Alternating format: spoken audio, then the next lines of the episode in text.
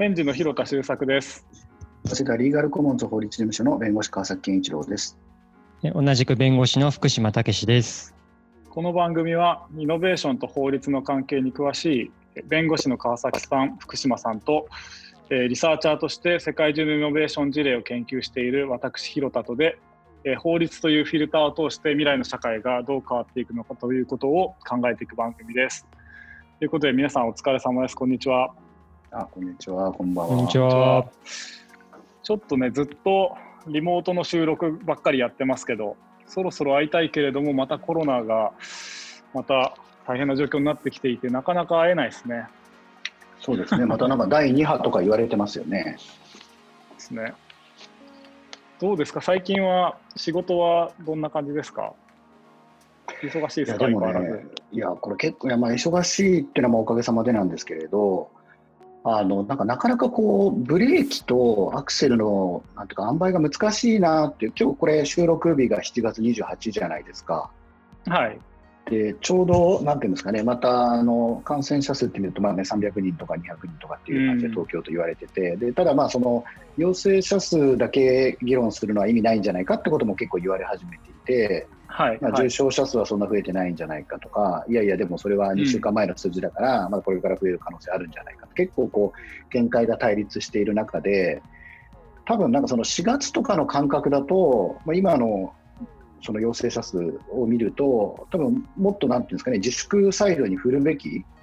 あのうん。タイミングが来てるんだと思うんですよね。うん。なんだけれども、自分自身も含めて、なんか一回こう、なんていうんですかね、こう自粛したところから解放されて、ようやくこう社会が戻るかみたいな感じで、こう、ネジが巻かれて動き出したところだったから、んなんていうんですか、またそっち側に行くっていうのが結構判断として難しくて、わかりますわかります自分の中でも。やっぱうん、感性の法則ってやっぱありますよね。だからへ、うん。人間ってそのイノベーションってよくその変化しようってすごい掛け声あると思うんですよ。そのうん。変化することがイノベーションのその重要なそのマインドセットだみたいなことって言われるんですけど裏を返せば人はいかに変化したくないかっていうつまりみんなが変化簡単にできるんだったらもっとイノベーション起こってると思うんですよ。うん。でも、結局その変化できるって相当ストレス耐性がないと変化なんかできないと思うんですよ。ででコロナになって、えー、と1回自粛してそこに慣れてきたあたりでおそろそろまた会社行かなきゃいけないなってなったらそれはそれでまたストレスででまたあの自粛ってなるとまたストレスでって言って変化っていうものこそが実はストレスの根源でその家にいて仕事をするのに慣れてないからストレスなんじゃなくて僕は最近その変化自体がストレスなんじゃないかなみたいなことをちょっとね思ったりしてたんですよね。そうですね、でなんか多分その1回目の大きな変化、あの3月から4月にかけて緊急事態宣言が出た、でみんなまあマスクをして、なんていうかな、でも当たり前のようにみんなマスクした生活続けてるじゃないですか。はい、でそういう意味ではやっぱりなんていうんですかね、その大きく変化して、その変化ってまだ継続していて、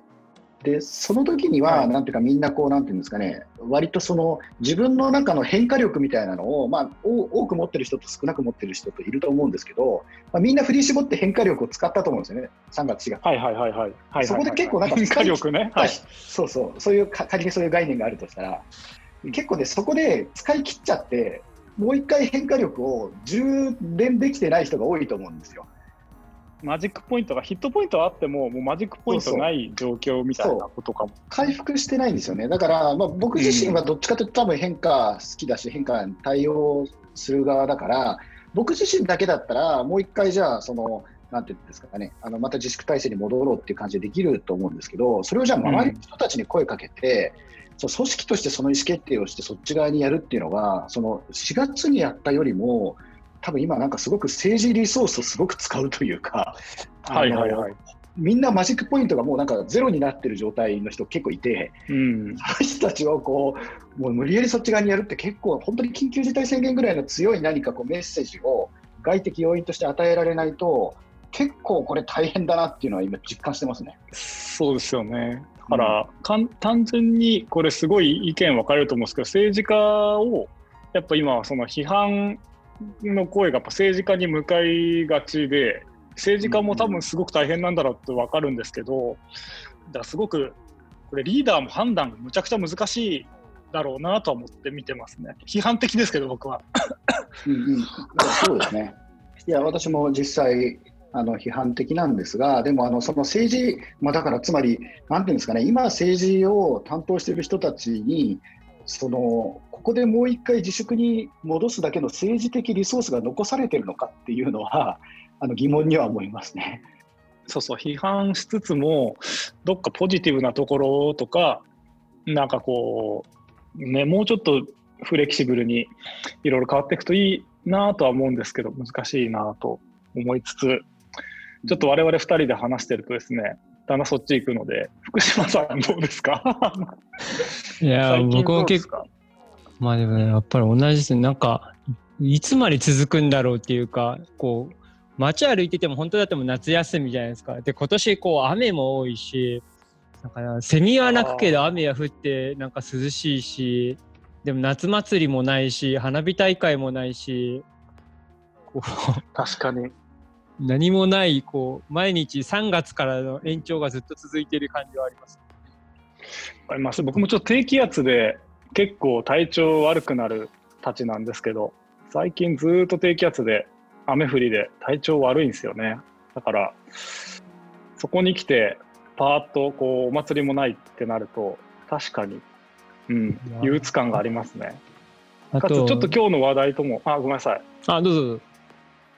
かつ今日の話題ともかかってくんですけど、まあ、それでまあ結局その低気圧の中家でネットとかアクセスするとちょっと今の SNS 病んでるなって感じることがすごく多くてそういえば昔ツイッターとか出てきた頃はなんか爽やかだったし楽しかったしここになんか新しいその例えばその知的な活動とか文化的な活動とかがここで新しく始まっていくんだっていう予感があったんですけど今 SNS 開いたらここでいろんなものが終わっていくんだなとかここでいろんな人が攻撃されていくんだなっていうのがばっかりになっちゃってて低気圧以上に憂鬱になるなみたいなことが増えた気がするんですよね。どうです ?SNS とか見てます？私はあのツイッターとフェイスブックやっぱ見てますよね。見ちゃいますね。なんかちょっとした空き時間とかにちょちょっと見て、なんか面白いなったらいいねとか、リツイートとかする感じって、はいはい、なんていうかな、あのまあ、前、広田さんがちょっと言ってたダークパターンじゃないですけれど、うん、なんていうかこう習慣化ですよね。そうなんですよね、しちゃうんですよね、隙間時間に。うん、あやっぱちょっと見ちゃいますよね。ね、それは本当は無駄な時間だなとか、そんなに得てるものないんですけど、うん、なんかやっちゃうっていう。だし、全く無かというと、ちょっとニュース入ってきたりして、興味惹かれてちょっと見たりとかもあるし、なんかうまくはまる仕組みになってるのはありますよね。なんか地震とか、何かこう起こると、パッととりあえずツイッターに集合みたいなのあるじゃないですか。うん。で、実際早いじゃないですか、情報。はいはいはいはい。うん、だからなんかそういう感じで、こう、パッとなんていうんですかね、何なんでしょう、だから30秒で見れちゃうんですよね、ツイッターって、空き時間。そうですよね。あと常に更新されてて、今っていう時間を、うん、まあ、誰かと共有している錯覚にはなれるので、常に変化し続けてるから、今っていう時間を、まあ、あの体感できるっていう意味で言うと、まあ、面白い側面もあるから、ついついやっちゃうっていうのは、まあ、恐ろしい話だとは思うんですけど、2時間奪われちゃうっていうような感じは、まあ、も私、1回でも携帯壊れて3日ぐらいツイッターにログインできなかったことあるんですけど、はい、何の問題もなかったですね。そうですか。何の問題もない。まあまあ。何の問題もないです、本当に。その、まあね、復帰した後も何の問題もないし。うん。本当に読む必要ないも読んでるなと思いましたけど。うん。ちょっとだから、ちょっと嗜好品っていうか、タバコとかと近いのかもしれないですね。なんかやっぱなきゃないで、ちょっとイライラするかもしれないけど、健康にはいいみたいなことはあるかもしれないですね。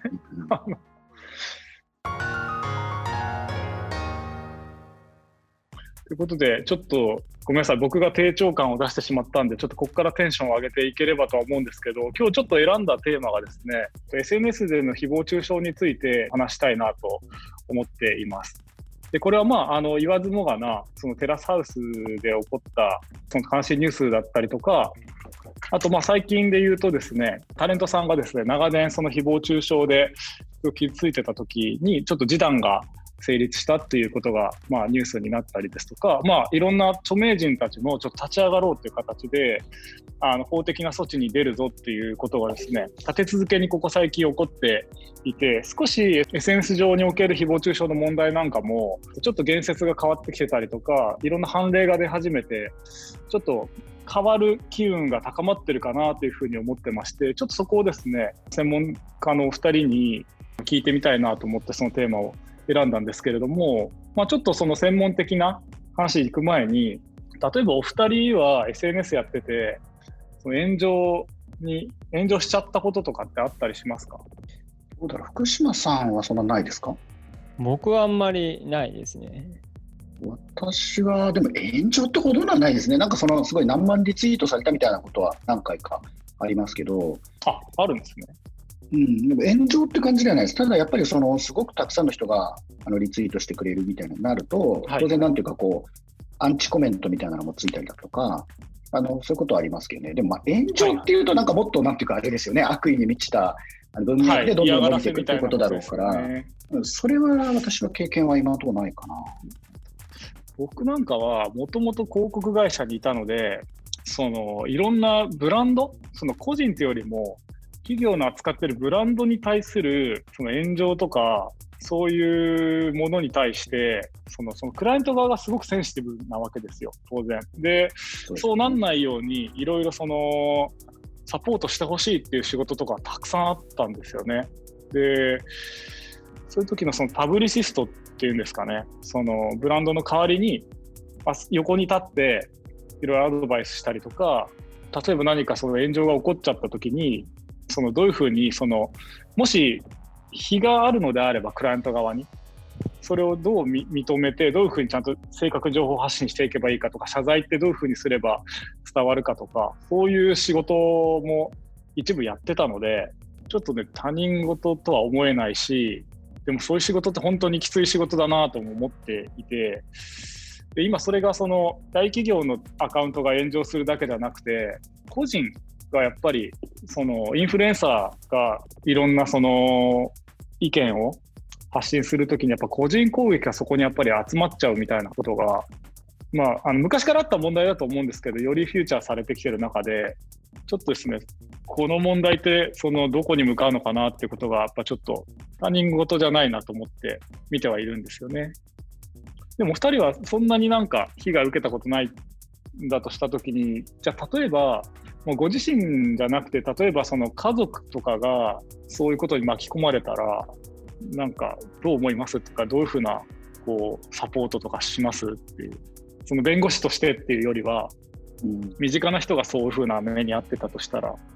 何かその誹謗中傷されてるってことですかね？そうそうそうそう。あでもそうするとやっぱ職業柄その まあこれから多分 あの福島さんから 説明があると思いますけどいろいろ法的手段は取れるのでまあそれはやっぱ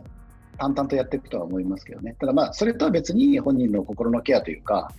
あん。ま見ない方がいいよってことだったりだとか、あのなんていうんですかね、やっぱりそのネットの世界の中に入っちゃうと、もうなんかそれが世界のすべてみたいに見えちゃうところがあると思うんですけど、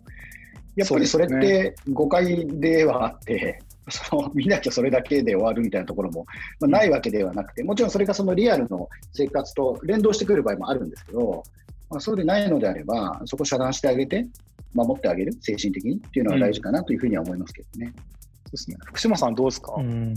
まあでも本当難しいですよね。こう見ないっていうのができないくなってきてじゃないそれ見ないってこうアプリを入れないっていうところなんでしょうけどここまでこうみんなの中で使うっていうのが広まってきた時に0100にするのも難しいけどじゃあ見てしまった時にどう守るっていうのは、うん、まあなんか難しいですね。親としてはやっぱり、うん、そのね、家族が傷ついてほしくないっていうのは当然あるから、はい、そこの方にをか基準に考えて、まあ、しないでっていう話になってくるんでしょうけどでもしないっていうのができないですもんね、うん、っていうのが本当悩ましいし、この問題って結構そのこれから先こうなんですかねより深刻化っていうかこうディープに物事が広深まっていく話だと思うんですよね。その良くも悪くも。だからすごいこうこれから自分たちの社会としてどうあるのかっていうのはまさにここ一つ考えないといけないところなんじゃないのかなって思いますね。そうですよね。ちなみに、なんだろう、あの今年のですね、ハーバードビジネスレビューに載った論文で、えーと、ジャーナリストの人がですね、あの昨今の SNS を、まあ、あの論じていて、で今の SNS は、例えで言うと、そのむちゃくちゃ混んだ空港みたいな場所になっちゃったってことをその人は言ってるんですよ、ジャーナリストとして。で、どういうことかっていうと、嬉しいものじゃないですよね、むちゃくちゃ混んでる空港って。だけど、まあ、行かざるを得ないような場所になっちゃっていると。で、それはつまり巨大化しすぎちゃったっていう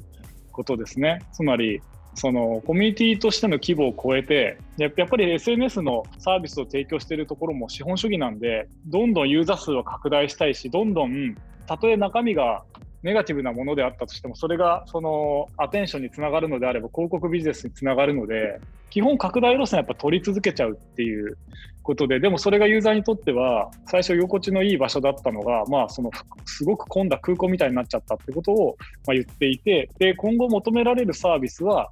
そのデジタルキャンプファイヤーなんだってことを言ってるんですよ。でデジタルキャンプファイヤーはいデジタル上にキャンプファイヤーみたいな場所を作って、つまりどういうことかっていうと、もうキャンプファイヤーってみんなで焚き火を、なんだろう、少人数でのんびり見て、癒される、